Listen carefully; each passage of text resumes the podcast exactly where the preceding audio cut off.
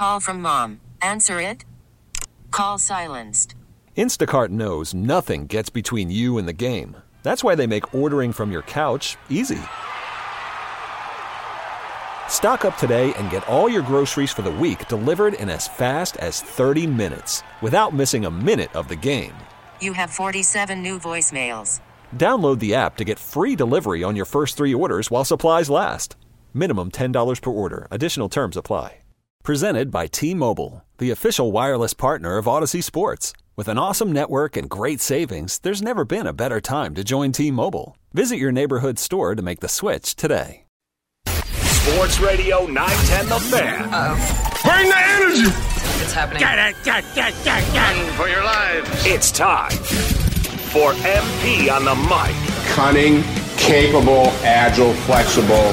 It gets me pumped and it gets me going. Michael Phillips is. Let's go! MP on the mic.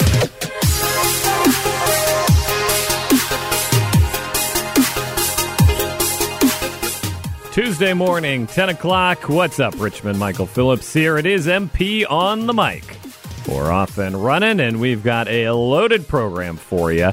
Uh, tons of fun, tons of Commanders talk, of course. Uh, at 10.30, we'll welcome in Greg Madia of the Charlottesville Daily Progress. You also read his work locally in the Times Dispatch. He'll drop by, chat about UVA football with us. Uh, 11 o'clock, top of the hour, Sam Fortier. Uh, he's one hour away. Uh, he covers the Washington. He covers the Commanders for the Washington Post. You may have heard of that outlet. Uh, we'll break down yesterday's game and a quick turnaround. They're already back to work in Ashburn today. Uh, 11:15. Justice Miller will drop by for her uh, weekly visit. Uh, Josh, you weren't here with Justice last week. Uh, she's uh, she'll she'll give you some hot takes. So I hope you're ready. Hope you're I'm, ready. I'm bracing myself now. All right, should be a lovely program. I want to. I don't want to go too deep into the, this go for two discussion with the Commanders, but it was a big topic yesterday. I kept getting asked about it throughout the day. I was on Craig Hoffman's show up in D.C. Um, yeah, it was the main topic of discussion there. And look, I would have gone for two. Um, it's it's hard to be mad about kicking the extra point when we're Terry McLaurin stepping on a dude's arm away from not discussing it at all because it just would have been a victory Monday. But uh, Peyton Manning, whose opinion I do respect, was on the Pat McAfee program yesterday, uh, and uh, here is what here is what uh, Peyton Manning had to say about going for two. Well, look, I mean, Ron Rivera has proven his track record of being an aggressive guy, right, throughout his whole career. So when he says that, I think you got to believe that he, he felt the pulse of the team, that they were gassed and, you know, might, might, might not be able to execute that play. I mean, to me, that was always something that, that we tried to kind of have the conversation before we went on to the field, right? You know, talking to Tony Dungy, you know, you know, uh, he would tell me, hey, let's go down and score, and we're going for two, right? So you knew that, so you might, you know, you know, save that two point play, hopefully that you didn't use to score the touchdown, right? So the coordinator knew you were all on the same page, right? So, uh, but like, I mean, Ron knows how his his team is feeling. Uh, it, it's easy after the fact when, when Philly scores to to or kicks the field goal to win it to say they should have gone for two. Yeah, certainly. I think for Sam, he's probably not quite ready to have that conversation to tell the head coach, "Hey, coach, take your extra point team and, and stick it. I'm going for two, right? You know, Aaron Rodgers, you know, does do that probably. Tom Brady and the guys that have played a long time. So I'm a Sam Howell fan. I like the way he's playing. I think he'll earn that trust eventually. So, but look, Ron's on the sideline, Bieniemy's on the sideline. They know the pulse. That was the right call for them at the time. You know, it didn't work out, but uh, you know, it's hard to second guess. I think in that situation. Well, actually, it's easy to second guess. Yeah. But I'm gonna I'm gonna stick with uh, I'm gonna stick with Ron on that one. There you go. A few things I'll, I'll, break down for that clip. One, it is incredible to me that Ron Rivera has somehow, with no pushback whatsoever, developed a national reputation as the riverboat. And nobody even questions it. Nobody like, I wonder if he actually is a riverboat. Wonder if it, he went for it like once in Carolina on national TV. All of a sudden, he's the riverboat. Like he's not.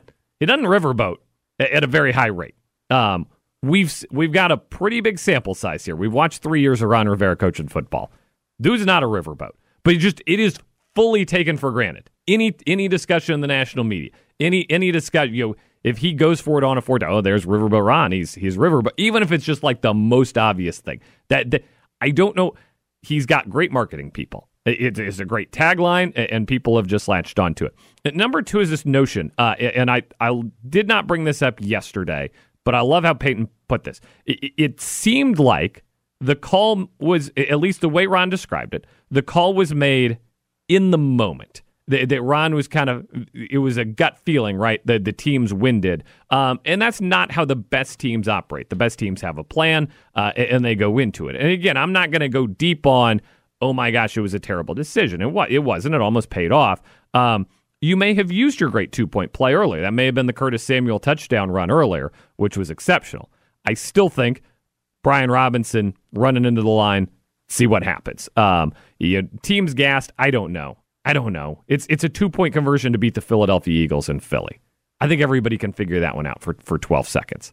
I'm not I'm not wild about that logic. Uh, but still, it, you know, it's one of those things that cracked into the national discussion, and it's it's going to be a topic. Ron Rivera's coaching and Ron Rivera's decisions for the the foreseeable future because there's a new ownership group because that ownership group is so invested in analytics, invested in, you know, making sure they give their players every edge they can give them.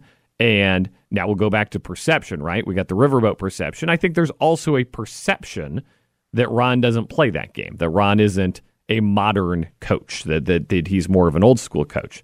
And I think that's a reputation that that's also uh, stereotypically unfair, we'll say. Uh, but it's it's going to continue to be a thing when Ron Rivera has these decision points. And the other question I, I want answered at some point is what Eric Bieniemy's role in all this is, because um, obviously he's on a year long audition too, and he's been given a lot of latitude by Ron to run the team. So you would you would think he had a hand uh, in this as well. Now, Commanders weren't the only team dealing with fourth down situations. Their opponent this week, and we're on, we're on the short week here. We we turn quickly. Uh, their opponent this week, the Chicago Bears, also had a fourth down, and uh, there's uh, their their goal line decision, their their fourth down decision did did not go well. Eleventh play of the drive. Fields is in the gun momentarily. Don't jump off here. They snap it. They run it straight ahead, and he is stopped short, and the Broncos defense holds. And uh, here's Justin Fields, uh, the the Bears quarterback. Uh, here is uh, his thought after the game on that decision to go for it. I love the decision. Um, it shows you know coach has trust in us to convert on that in in that situation. It's uh, it, it's these things aren't a hundred to zero, right? These aren't black and white issues. These are these are shades of gray issues. If the Bears get the first down, they win the game and they, and they walk it off against Denver. They don't get it. Russell Wilson goes the other way. If you kick the field goal, which is what I would have done, I would have done that situationally, right? If I'm playing against Sam Howell, I probably don't kick the field goal there. I probably go for it. If I'm playing against, uh, you know, uh, an Aaron Rodgers or a Pat Mahomes, I, I don't kick the field goal there because you know they can probably score a touchdown.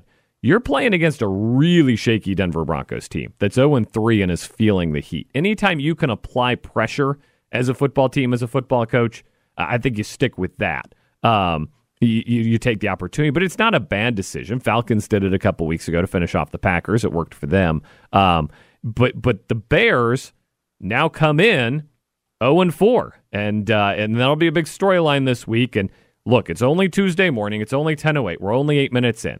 I, I just gotta confess though, because we're all looking ahead. It's it's Thursday night game. It's two days away. We got plenty of time to break this down. I got to confess, though, my early read, my early lean here, I'm scared. I'm, I'm worried about Thursday night.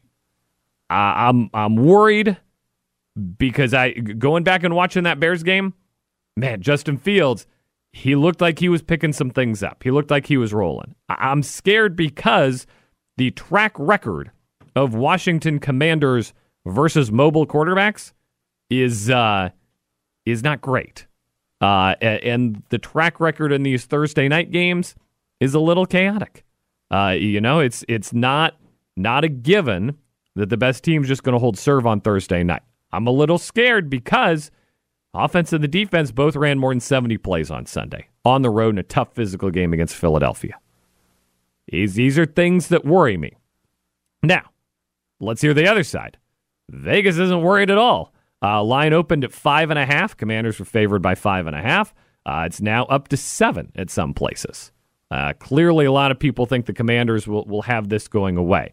I just perhaps this is the guy who's watched this team for more than a decade in me, right? And and we talk about this, the Denver hail mary, right? You know when when, they, when Russell Wilson hits the hail mary, and you're like, man, of course that would happen. This, it, but but it didn't. It didn't. They they stopped the two point conversion. It's a new era. It's a new day. I'm still training myself on that. We're still training ourselves on that as fans, right? We had that discussion at two and zero. This fan base didn't know what to do being two and zero. I don't know. I didn't know what to do with a two and zero team. We're we're all retraining ourselves that it's not worst case scenario at all times. Uh, but I'm I'm really nervous uh, going going into Thursday night, and uh, you know I I'm I'm curious how this plays out and, and whether the Bears still have a, a little bit of fight in them. I I wish the Bears had won on Sunday. Uh, I think that would have been best for everybody. Best for, for sitting up and paying attention to what was going on.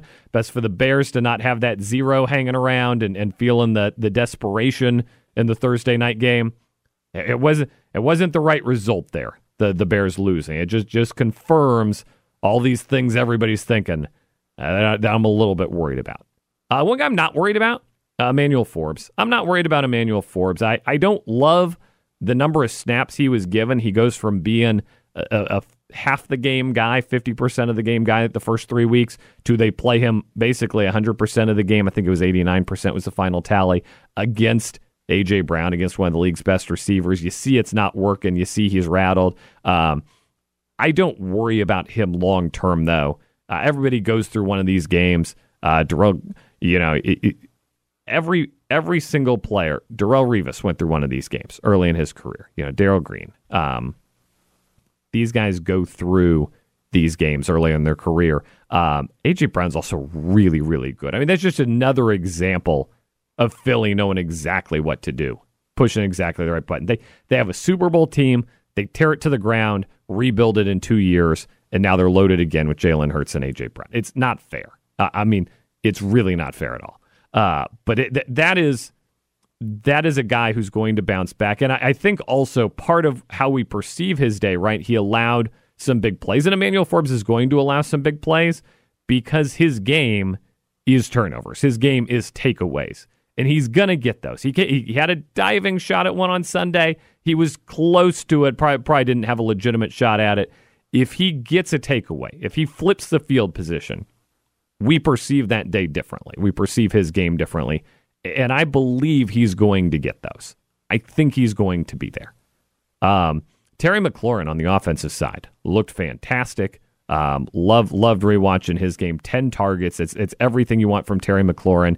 He's the man. He needs to be uh, needs to be fed like he's the man, and they took care of that. Uh, I don't know if you heard the Junkies yesterday. The Junkies suggested that that Sam Howell uh, may have been playing for his career. It, that if he had stunk against the Eagles, um, they were moving on to Jacoby Brissett. I'll break that down real quick because I, I semi agree with that. A lot of people, a lot of people uh, disagreed with that. No, no, Sam, Sam Howell's the man. He's getting the whole season. That is definitely not how it works in the NFL. You definitely don't get a whole season in the NFL. But if if he had struggled against the Eagles and shown the same issues that he had shown against the Bills, if he had had the Daniel Jones 11 sack day uh, there uh, on Sunday in Philadelphia. I think he would have been on Thursday. I think Thursday would have been the referendum on uh, on Sam Howell and uh, and and what he what he brings to the table and, and whether you can go with him. There's also I'll go back to Ron Rivera. We started the segment with Ron Rivera, who's in a very intriguing year. Let's finish with Ron Rivera. It doesn't do him any good to have a 6 and 11 season where Sam Howell shows growth, right? That that's really good for the franchise. I think a lot of people would take that honestly. If you could say, "Hey, 6 and 11, that's the record, but at, at the end of the year, Sam Howell is, is playing his best football, hitting his stride, has worked through all this." I would sign up for that right now on the spot. I don't I don't need the 9, I don't need the 10. I need Sam Howell and I need him here for a decade being a really good quarterback. And I I I don't think it's crazy to suggest that that could happen. But that doesn't do anything for Ron Rivera. Ron Rivera's got to make his statement this year to new ownership. So I don't think it's off mark to, to suggest he might have, he might have steered the ship uh, a little differently uh, if he sensed the season was on, on, on the ropes or on the rocks or, uh, or, or, whatever that is. Uh, but it's not something we have to worry about. Instead, we move towards Chicago. Um, I don't know. I hate to, hate to spook you with the bad vibes early. I got I got bad vibes on this one. I, I hope I'm wrong. I hope it's I hope it's another new era example that these guys uh, take care of business in a game they should take care of business in. Should be a great crowd out at FedEx. Uh, can't imagine the Bears fans are going to travel well with this team on a Thursday night. Should be a fantastic Commanders crowd out there. Uh, we'll break that down more at 11 o'clock. Sam Fortier joins us from the Washington Post. Uh, we'll get deep into the uh, Commanders Bears game. Uh, we come back Monday Night Football. Peyton, uh, second Peyton clip, two Peyton clips today. All right, Peyton on the tush push. Uh, didn't go very well for the Giants last night. Nothing went very well for the Giants last night. Then stick around at 10:30. Greg Madia is going to talk about the 0 5 UVA football team. Wahoo's in deep trouble out there in Charlottesville. It's all ahead. It's a, it's a, Tuesday morning. You're listening to MP on the mic. This is 910 The Fan, now 1051 FM. This episode is brought to you by Progressive Insurance. Whether you love true crime or comedy, celebrity interviews or news, you call the shots on what's in your podcast queue. And guess what? Now you can call them on your auto insurance too with the Name Your Price tool from Progressive. It works just the way it sounds you tell Progressive how much you want to pay for car insurance, and they'll show you coverage options that fit your budget. Get your quote today at progressive.com to join the over 28 million drivers who trust Progressive. Progressive Casualty Insurance Company and Affiliates. Price and coverage match limited by state law. Baseball is in full swing. NBA playoffs are heating up, and your NFL team is gearing up for training camp. Listen to the latest on the teams you love here on the Audacy app. The biggest sports radio stations in the country, providing unrivaled local coverage of their teams, all in one place. Exclusive interviews with players, coaches, and team executives, streaming live and always available on demand. Stay in the know with your favorite teams right here on the Audacy app.